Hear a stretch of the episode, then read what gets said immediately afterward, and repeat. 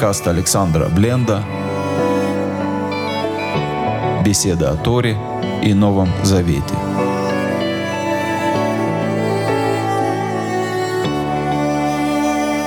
Шалом, дорогие друзья. Доброе утро. Сегодня у нас такое нестандартное время для встречи. Доброе утро, утро среды. Мы с вами собрались, чтобы продолжить вместе изучать Тору, и будем сегодня читать э, четвертую главу книги Вайкра или Левит. А начнем мы, как обычно, начнем с молитвы. Отец Небесный, прошу Тебя поддержать и защитить тех, кто находится под обстрелом, тем, кто находится под бомбежкой, тем, кто против своей воли оказался на войне, тем, кто потерял свой дом, тем, кто вынужден бежать из своего дома, всех тех, кто в растерянности, в расслабленности, кто не знает, что делать, дай сил, укрепи, направь. Тех, кто переполняется ненавистью, исцели от ненависти. Благослови тех, кто нуждается в пропитании, пошли достойную работу, чтобы было время на общение с семьей, на изучение Писания, так, чтобы в доме был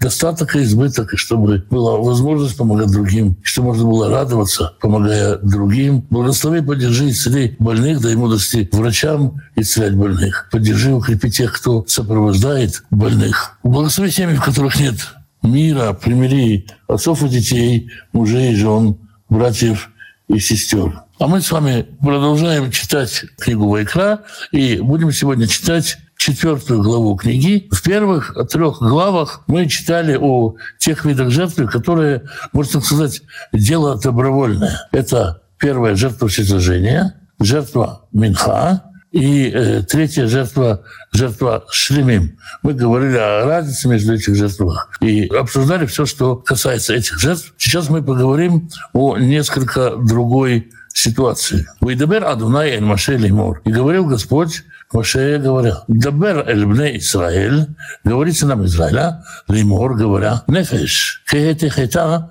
бешгага». Если какая-то душа согрешит по ошибке.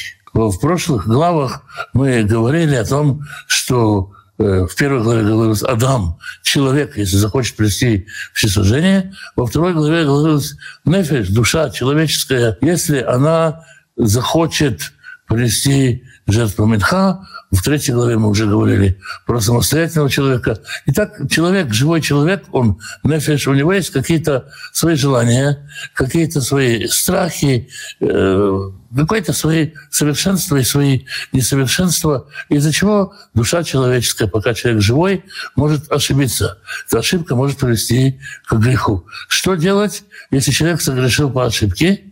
Миколь мецвот Адонай, ашерлота ацина. От всех заповедей Господних, запрещающих действий. То есть есть, можно так сказать, условно, два вида греха. Нарушить повелительную заповедь. Если нам велено что-то делать, например, нам велено есть опресноки в вечер праздника. Песах мы не едим опресноки, мы отменяем этим заповедь повелительную. И это одно дело. Другое дело, если мы по ошибке, по ошибке едим квасное в Песах, что-то, что мы не заметили, это грех, совершаемый по ошибке. Вот именно об этом, о таком виде грехов, когда мы нарушаем запреты Всевышнего по ошибке, об этих грехах пойдет речь. Что делать, если душа, в силу того, что она, душа обладает своей слабостью, способностью быть невнимательной, способностью уставать, если душа человеческая в силу житейскости своей, в сети немощности своей, она согрешила по ошибке и нарушила божественный запрет. Веаса хатмена. И будет делать она одно из вот выше, ниже перечисленных. То есть сейчас мы читаем уже не о заповедях, э, не о добровольных жертвоприношениях, но о том, что делать как оказание первой помощи для согрешившей души. И тоже речь пойдет о жертвоприношении как о средстве первой помощи согрешившей души. И здесь с самого первого стиха, с самого первого стиха, который говорит на эту тему, с третьего стиха нашей главы, мы видим, что душа душе рознь. Има коина машиах и хаты, если согрешит помазанный священник. Если грех совершенно непростой человек, а первосвященник. В чем разница? Ну, представьте себе, что идет себе человек, например, я, я споткнулся, упал, как говорится, очнулся гипс, это я споткнулся, упал, очнулся гипс. Если ошибку совершает, скажем, пилот самолета, то эта его ошибка может стоить жизни, здоровья всему экипажу и может быть даже 500 э, человекам. Если ошибку совершает э, полководец, лидер государства, чем значимее человек, тем э, больше последствия у его ошибки. В Израиле самое главное – это не царь, самый главный, ответственный за связь Израиля и Всевышнего человек был первосвященник. Если первосвященник совершает грех, то мы все в этом самолете. Поэтому здесь написано так, если помазанный священник согрешает, ле ахшамат аам, для в, в обвинение народу. Что это значит? Это значит, что можно понять это так, что если, если, если народ Израиля имеет священника, который совершил ошибку, не, не намеренно согрешил, а совершил какую-то ошибку во время служения, нарушил какой-то запрет Всевышнего. Ну, например, хлебнул э, кефира, и оказалось, что кефир алкогольный, и в результате вот так вот пошел в святилище. Или забыл снять часы, и в результате пошел, когда нельзя входить э, с какими-то посторонними предметами. Мало ли что такое может случиться по ошибке, по рассеянности или по разгильдяйству со священником. И, можно сказать так, народ имеет того священника, который заслуживает. Если мой священник согрешил и э, поставил под божественный гнев весь народ, то это народ виноват. Значит, народ недостаточно молился за священника, значит, народу вообще недостаточно, может быть, было важно священство. А может быть, можно сказать, каков пастырь, таков и овцы, каков священник, таков и народ. Так или иначе, проявление э, греха священника, который совершил по ошибке, рождает обвинение, чувство страха, чувство вины у всего народа. Это не пустое чувство. Как от этого лечиться? Ваикри вархата то шерхата, за грех, который он совершил, он принесет жертву, пар бен бакар тамим, непорочного быка, для Адонай лихатат, Богу в хатат. То есть священник приносит жертву, самую дорогую из всех жертв животных, жертву быка. Скажем, э, бык – это годовой заработок паденщика. Если человек зарабатывает, как мы помним, динарий в день, 350-400 динариев – это цена быка. Такой дорогой, дорогую жертву приносит священник. Это не наказание, это исцеление. То есть э, необходимость принести жертву – это не наказание священнику за грех, это его способ исцелиться. И теперь о слове «хатат». Слово «хатат» самое, конечно, простое – произвести его от слова «хет» – грех. И это правильно. Но есть еще одно значение, очень важное. Оно совсем не мидрашное, оно никуда не исчезает. Это жертва очистительное. Слово «хетой» означает стерилизовать все ну, в современном иврите. А очищать все, абсолютно очищаться от всего. То есть, скажем так, запачканность, грязь, которая забивается, делает зазор в отношениях между народом Израиля и Всевышним, возникает из-за греха священника. Из-за этой запачканности из-за того, что священник грешит, из-за того, что народ грешит, начальники грешат, простолюдины грешат. В этой грязной обстановке Всевышний не может пребывать. Поэтому необходимо не только исправление, исцеление от греха, но и очищение той грязи, которая вследствие этого греха порождается. Поэтому жертва хатат – это процесс очищения, э, очищения места встречи Бога и Израиля от э, всякой нечистоты. Как он его приносит? Вивит апар, эльфетахоэль моэд, лифней адунай, и принесет он быка ко входу в шатер перед э, Господом, вы самахат еду аль роша пар, и облокотиться руками на голову быка, вышахат это пар лифней адунай, и забьет быка перед Богом. Поскольку здесь речь идет о священнике, то все это может делать один и тот же священник. В лаках Акуэна Машиах Медама пар и возьмет помазанный священник от крови быка, выявил то Эль Огель Моэд и принесет его в шатер свидетельства. Если до этого мы читали всевозможных жертвах который приносит к жертвеннику ула, к жертвеннику всесожжений, который стоит снаружи, то здесь мы читаем удивительную вещь. Если согрешает Коэн, священник, то он берет кровь и вносит ее в шатер свидетельства, то есть входит внутрь святилища, не в святая святых, а в святое, и туда вносит кровь. Вытавали Куэн это бедам и окунет священник кровь, э, свой в кровь, выезжами надам и брызнет, так, брызнет в крови семь раз, шева памим, лифней адунай, этней порох и такодыш, перед э, занавесью в святое. То есть священник семь раз кропит кровью пол храма перед завесой. Семь раз, понятно, семь – это такое очень значимое число, настолько широко упоминается в Торе, что даже лишний раз не стоит говорить о его символичности. Священник как бы приходит, что ли, поскрестись, постучаться в завесу, попросить прощения у Всевышнего. Поскольку это не просто грех человека, простолюдина, от греха священника есть тень, есть пятно на очень-очень глубоком уровне, на очень глубоко внутреннем уровне в духовном состоянии народа. Поэтому, когда грешит священник, он и входит внутрь в святое и как бы и спрашивается святая святых, чтобы получить э, прощение. Венатан Акуэн Минадам Аракрнотом избег который самим. Снова особая ситуация. И даст священник, помажет священник кровью рога жертвенника, не жертвенника всесожжения, который наружу, нет, жертвенника для воскурений, который где стоит, почти у входа в святая святых. Лифная Дунай, перед лицом Господа, а Шербовель Муэт, который в шатре свидетельства, Вэт Кол Адама Пар, а всю кровь быка, Ишпох Аль Хаула, вылит к подножию жертвенника всесожжения Альпета Хоэль Муэт. То есть давайте попробуем еще раз понять, что происходит. Священник собирает в сосуд кровь быка, входит с ним в святое, храпит пол семь раз перед завесой, затем мажет жертвенник, который стоит перед завесой, жертвенник воскурения, мажет его рога, и затем выходит с этим сосудом из шатра и выливает кровь к подножию жертвенников всесожжения, как бы объединяя вновь, строя союз крови между завесой, жертвенником воскурения и между жертвенником всесожжения.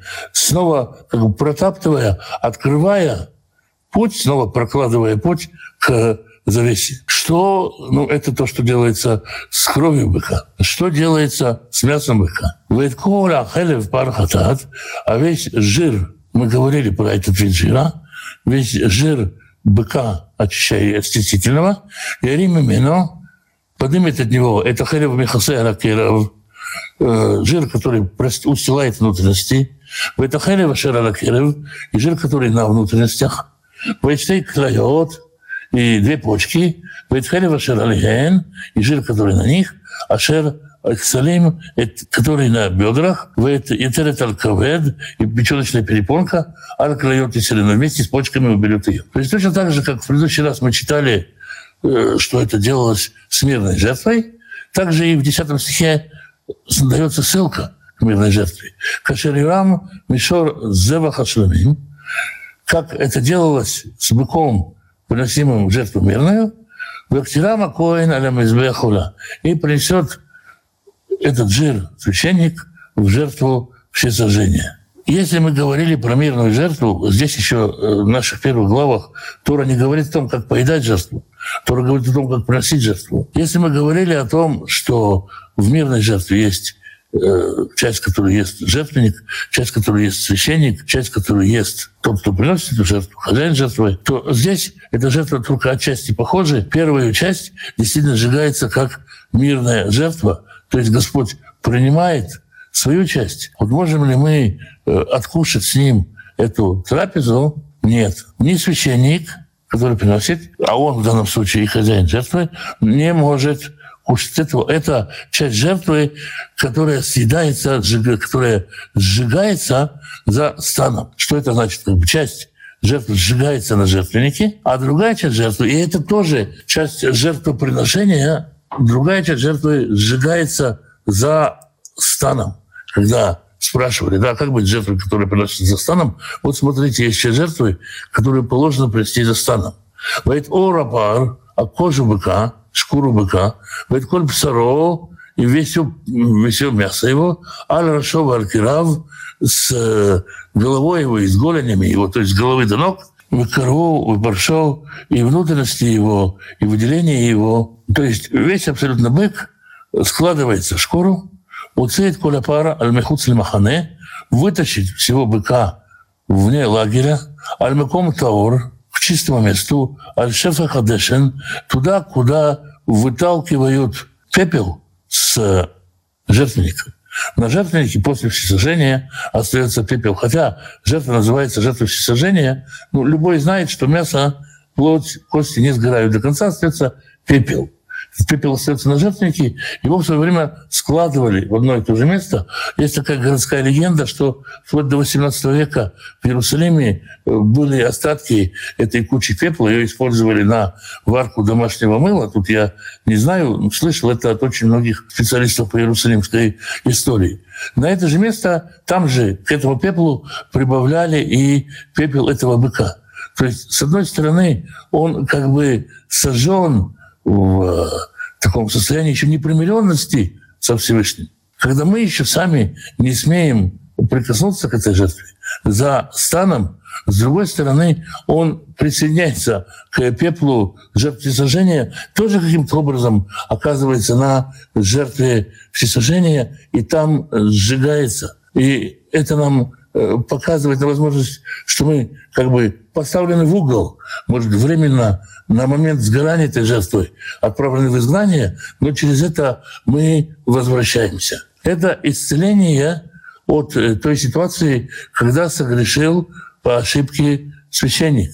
С 13 стиха другая ситуация. «Вим коль и дат Израиль А если все собрание, вся община Израиля ошибется – Вылейлам давар мейне каль. И ускользнуло это от глаз общества. Что это за ситуация за такая? Что это за, значит, что вся община согрешит? Комментаторы, конечно, э, очень сильно озабочены понять это. И многие говорят, наверное, вся община – это те, кто представляет общину, судебные органы, то есть суды, управляющая система, законодательная система.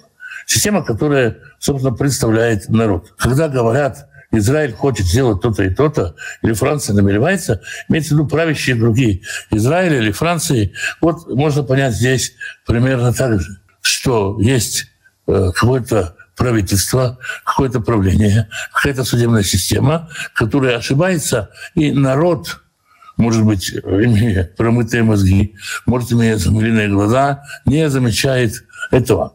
Что-то случается, в результате чего народ Израиля нарушает запрет Всевышнего, или суд принимает лжесвидетельство, или э, следует за большинством козлу, или еще какие-то э, какие вещи, которые суд совершает, искривляя суд. И общество это э, принимает. Мы часто обмазляемся на своих идеологических противников, людей, которые нам не очень приятны, э, чувствуя несправедливость, но говорят, так им и надо. Может быть, об этой ситуации идет речь, но в любом случае здесь мы читаем, что все общество Израиля может согрешить. В асу эхат микола митцвот Адонай, ашер рота асина. И сделали они одно из э, запретов Всевышнего. То есть сделали то, что Всевышний запретил одной из своих заповедей в Ашему. И они чувствуют свою виноватость. Есть определенная неизглаженность в отношениях между Богом и Израилем. Испачканность народа. Народ ищет прощения. И когда узнался грех, которым согрешили. Осознали, поняли, что ошибались. В игре Вакааль тогда принесет община, то есть какие-то люди, которые отвечают за э, экономическое содержание общины, покупает этого быка, парбен бакар, тоже быка лехатат, жертву очистительную, выявила то лифнеоль моэд, и снова привели его к шатру свидетельства. Кто на этот раз полагает руки на этого быка, в самху зикней айда, и возложат старейшины общины, то есть духовные лидеры каются за грехи народа, который чувствует себя виноватым.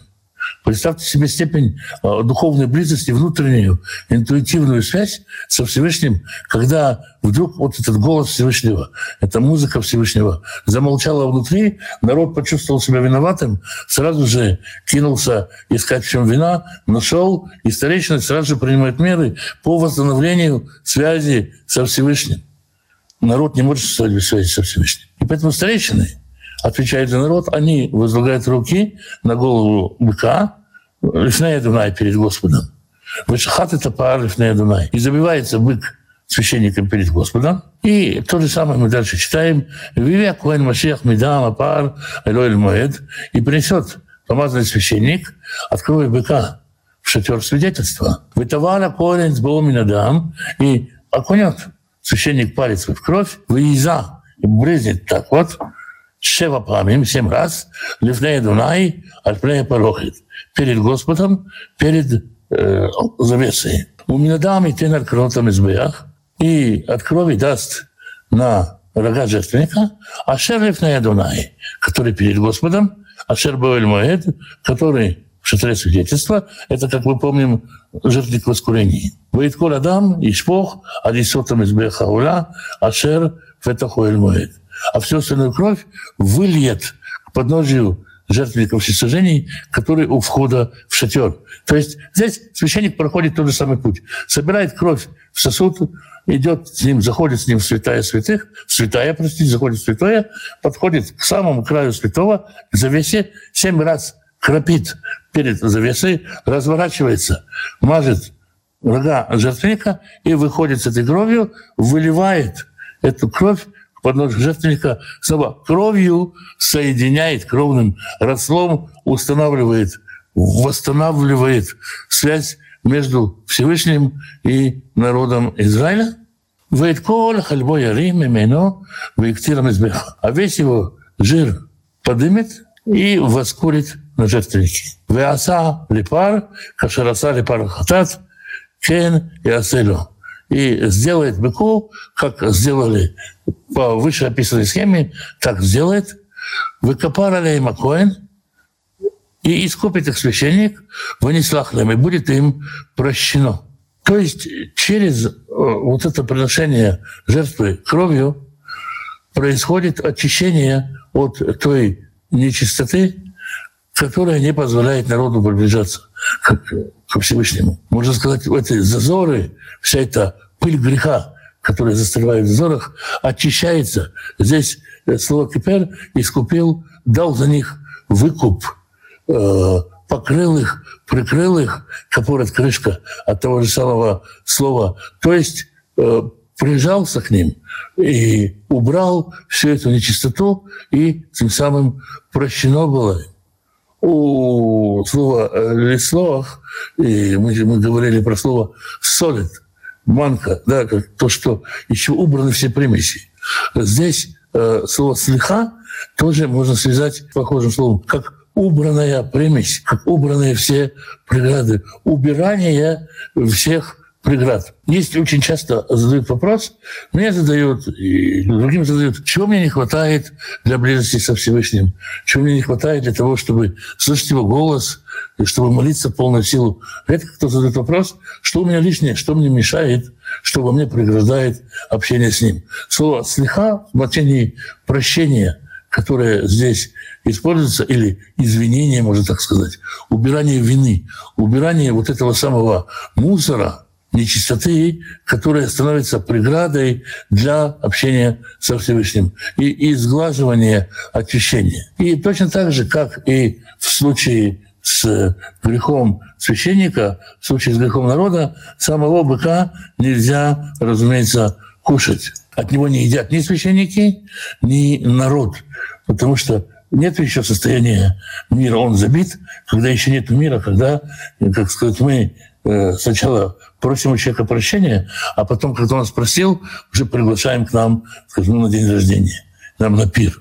Вот здесь еще не время для общего пира, поэтому та часть быка, которая обычно часть человеческая, принадлежит человекам, коинам и Израилю, она в данном случае сжигается, как здесь написано, «Веуцейта паран михуцни махане» и выведет быка, вытащит быка за пределы лагеря, «Весарафату» и сожжет его, «Кашер сараф» — это пара решен, как э, сжигал первого быка, «Хатат акагалю». И это э, очистительная жертва для сообщества Израиля. Эти две жертвы, они связаны как это можно назвать на языке еврейской мистики, философии, с внутренним грехом. С тем грехом, который имеет глубокий, невидимый нам корень, почему это приводит к тому, что совершает священник, совершает вся община. А дальше мы будем говорить о грехах меньшего уровня. То есть чем меньше начальник, тем меньше вреда от его греха другим. И с 22 стиха мы читаем о том, что называется начальник в Израиле. Какой-то высокопоставленный израильтянин, член парламента, мэр или как угодно, э, переводя на сегодняшний язык. Именно си хаты, если согрешит на си, превознесенный. Веасей хат миколь митцвот Адонай и сделает ну, из заповедей Господних. Алейху ашер лета асина, э, э, Бога своего, о которых сказано, не делай их, Бешгага, по ошибке в Ашем и чувствует себя виноватым. Здесь есть какая особенность? Да, первое, что совершает какой-то начальник в Израиле, нарушает заповедь Господа Бога своего, и он чувствует себя виноватым. Он чувствует себя виноватым, ему трудно жить, трудно начальствовать. Это вот такой человеческий грех. Здесь нет влияния на народ, влияние на народ только частичное. Он начальник, с него берут пример – он должен соответствовать каким-то, пусть даже неписанным правилам, поэтому с него спрос чуть-чуть особеннее, чем с простолюдина. О, дайлав, это то, Шерхатаба выявит Курбано. Или если он узнает о грехе, которым он согрешил. В первом случае когда он совершил по ошибке и не знает, и чувствует себя виноватым. Вот какое-то чувство вины, что-то здесь не так. Что-то в последнее время в моих отношениях со Всевышним, с женой, с братом, с другом, с сыном испортилось. Я хожу и чувствую, что-то случилось, что-то сломалось, я еще не чувствую, что. Это смутное ощущение вины. Я думаю, тоже каждому человеку знакомо. Или если он действительно понял, ему сказали, ты вот тут-то и тут-то э, совершил. Ты думал, что это говяжья колбаса, а это была свиная колбаса. Видишь, как вот так вот по ошибке тебя накормили. И тут он узнает свой грех. Важно, да, что сказано здесь про, здесь про начальника, что если священник ощущает свой грех через состояние народа, у народ ощутил, что что-то не так. Если весь народ совершает грех, потом снова весь народ чувствует, что что-то не так. Но у начальника в народе тоже должно быть чувство самопроверки. Он просыпается утром, и он проверяет, все ли у меня хорошо с Богом. Если чувствует, что что-то не так, начинает искать и нашел, все равно может принести жертву. Если вдруг ему объяснили, Вася, у тебя такая-такая-то проблема была, все равно приносит жертву. И что он приносит жертву? Выявит курбану и принесет жертву свою. Сия зим захар тамим. Козла мужского пола непорочного. Во всем остальном тоже есть разница. Козел, он, конечно, намного-намного дешевле быка, проще найти.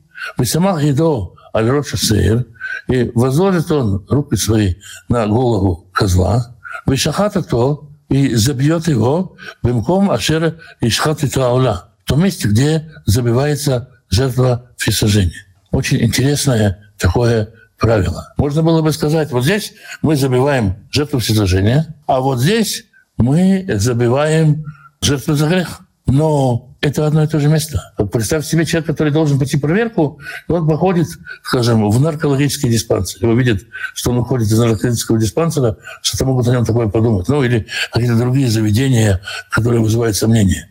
Если бы было место, где приносят жертву за грех, особое, туда надо было пойти, народ должен был видеть, а, вон, Хаим-то, мэр города Э, Петахтиква. Вон он что туда пошел. Интересно, чем он там согрешил, с кем он там согрешил, а у него дом вон он какой. Ну и так далее. Нет, он приносит там, где приносит всесожжение, чтобы те, кто смотрит на него, вообще не понимали, не нужно им понимать, согрешил он или нет. Он, это не требует от него э, медали «я грешен». В отличие от Коина, где весь народ чувствует вину, здесь он чувствует вину, и он сам предстоит перед Богом, он сам за свой грех отвечает. Поэтому ему даже, как сказать, встреча со Всевышним его, она хранится в тайне. Этот список посещения можно всегда списать, что это человек на радостях, такой добрый, хороший, что пошел приносить жертву всесожжения. Вот такая вот э, простая, непростая четвертая глава. А есть случаи, когда говорится не если согрешит, а когда согрешит. Все дело в том, что это вопрос перевода. Ки – это если, ки – это когда. То есть э, в иврите нет разницы, поэтому вопрос выбора переводчика. Вот. Все-таки, если согрешит, у человека есть свобода воли, ему предназначено не согрешить. Поэтому правильно сказать «если». Скажите, пожалуйста, а жертву могли приносить только мужчины или женщины тоже? Женщины э, могли принести жертву, но забивал ее, естественно, священник мужчины. То есть, ну, естественно, жертвы, женщины могли это делать. На женский двор выводили жертву, чтобы женщины могли возложить на нее руки. Трудно представить, что так много животных убивали в храме, и даже крови было по четылку. Это очень дорого, где же брали столько животных? Ну, а где взять столько грехов? Видимо, человек, э, как сказать, старался, работал над собой, понимал, что вот так вот, если ты согрешил, значит, с одной стороны, тебе надо принести эту жертву. С другой стороны, представьте себе священника, который говорит об этом, да, священник вот здесь. Можно сказать так, если я не учу свой народ, и он грешит, я должен есть эти жертвы мирные, и не, не, не носишь, не учишь свой народ, но носи его грехи на себе в плоти, кушай мясо. Действительно, забоя было очень-очень много про 21 главу Деяний Павел и четыре человека, имеющие на себе обед. Есть э, в шестой главе, по-моему, книги Бамидбар, чисел, разговор об обете Назарянина. Назарянин – человек, который принимает на себя определенные духовные практики, и по окончании этого обета он должен принести жертву. То есть только окончив принести жертву, он имеет право закончить обед. Если у него нет денег на это, то он, значит, должен продолжать, продолжать э, этот обет исполнять. И такие люди ждали, что придет какой-то меценат и за них заплатит. Павел становится таким меценатом. То есть он платит за жертву Назира, Назир, Назарей, приносит жертву хатат, жертву за грех. То есть вот примерно такую жертву, о которой мы говорим, чуть-чуть иную. Павел платит за эти жертвы. Подскажите, почему некоторые жертвы были, жертвы были вне стана? Если речь идет о... Ну, часть жертвы всегда вне стана. Это, она как бы... Э, как бы сказать, можно представить себе так, что, что человека поставили в угол. Или, скажем, там, очень грубо говоря, ребенка, которому сказали, иди погуляй, на глаза мне не показывайся. И вот э, сжигаемая за станом жертва, не вся, а часть ее съедается на жертвеннике, основная, а то, что положено жертвеннику, жертвенник получает. То, что сжигается за станом, символ того, что нас выгнали со стола и отправили есть скажем, там, на кухню. Вот примерно такое значение, чтобы мы осознали ощущение изгнанности от лица Всевышнего. Вот, вот это вот поедание жертвы за станом, сжигание жертвы за станом, это не едят. Сжигание жертвы за станом, мы ее и не едим, и не встанем, и вот эта вот горечь, она для того, чтобы мы почувствовали, каково это быть за станом, чтобы мы прочувствовали изгнанность от лица Всевышнего. Получается, что тогда уровень народа был лучше, чем сейчас. Ну, говорится, что храм был разрушен за грехи. С другой стороны, э, с другой стороны, ведь мы растем, да? Если, если, если так посудить, то очень много правил. Например, сегодня никто не продает э, десятилетнюю девочку в рабство. Сегодня это звучит полнейшим кошмаром.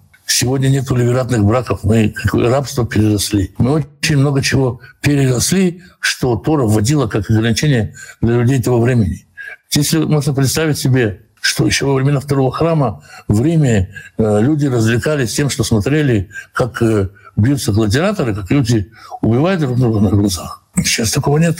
И есть институты, которые защищают вдов, есть институты, которые защищают сирот, инвалидов. И то, что раньше, скажем, было заповедью, сегодня становится частью человеческой природы. Мир исправляется, и исправление э, оно очевидно, да, и отношение к женщинам изменилось во многом. И я не думаю, что народ был тогда лучше, хотя в еврейском понимании есть понятие «еридата дурот», деградация поколений. То есть что каждое поколение все хуже и хуже, и мы выглядим перед... Э, если наши предки были как ангелы, то мы как люди, а если наши, как люди, наши предки как люди, то мы как обезьяны. Есть такая тенденция.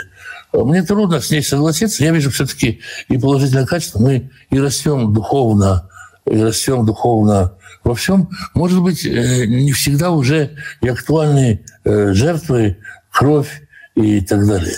Бывало чтобы принести жертву, собиралась очередь, потому что священники не успевали? Да, бывало, в, скажем, э, в, во времена, во времена, скажем, Песаха 12 смен священников выходили, 24 выходило и так далее. Что делать сегодня, когда чувствуешь на себе груз грехов? Нужно прежде всего проверить, чувствуешь ли ты это, действительно это правда груз грехов, или это просто удобно э, чувствовать себя человеком грешным. Может быть, удобнее как-то себя грешным человеком-то считать. И как чувство, да, вот приходит женщина и говорит, слушай, милый, всем грешно, а просто всем. Да, прежде всего спрашивают, мотоцикл угоняла когда-нибудь? Нет. Ну, значит, уже не всем грешна. То есть проанализировать, где действительно мои грехи, где они дают, почему я считаю, что Бог меня не простил, почему я это считаю, а? задать себе вопрос. Я не верю себе, я не верю Богу, или, может быть, я считаю, что я так набедокурил, что даже Бог не может меня простить. Вот я думаю, что э, что делать, если, если чувствуешь себя на себе груз грехов? Двигаться дальше. Делать какие-то добрые дела, почувствуйте на себе груз добрых дел. Займитесь благотворительностью, займитесь чем-то, от а, чего будет польза, что будет заставлять людей улыбаться, может, потихонечку и, как сказать, вы чувствуете облегчение от этого уныние, оно как бы э, с бездельем приходит, с каким-то таким отсутствием полезности для себя. Делайте что-то, за что вам будут говорить спасибо, где вы почувствуете себя полезным. Для Всевышнего, для людей. Приносилось жертву за греховные помыслы, слова ли только же за деяния. Ну, э, здесь как бы речь идет о нарушении конкретных, э, конкретных божественных заповедей. Я думаю, что если, если начинать приносить жертву за мысли, то ну, мы так э, как бы весь скот перебьем. Так у нас не останется ни одного э, живого барашка не останется. Нет, я думаю, что за то, что происходит в физическом мире, то, что случилось в физическом мире, не нужно приносить жертву. А если грех совершается в сердце, то и работа над ним вот, совершается в сердце. Ну, вроде бы ответили на все вопросы. Слава Богу, очень радостно было с вами сегодня быть.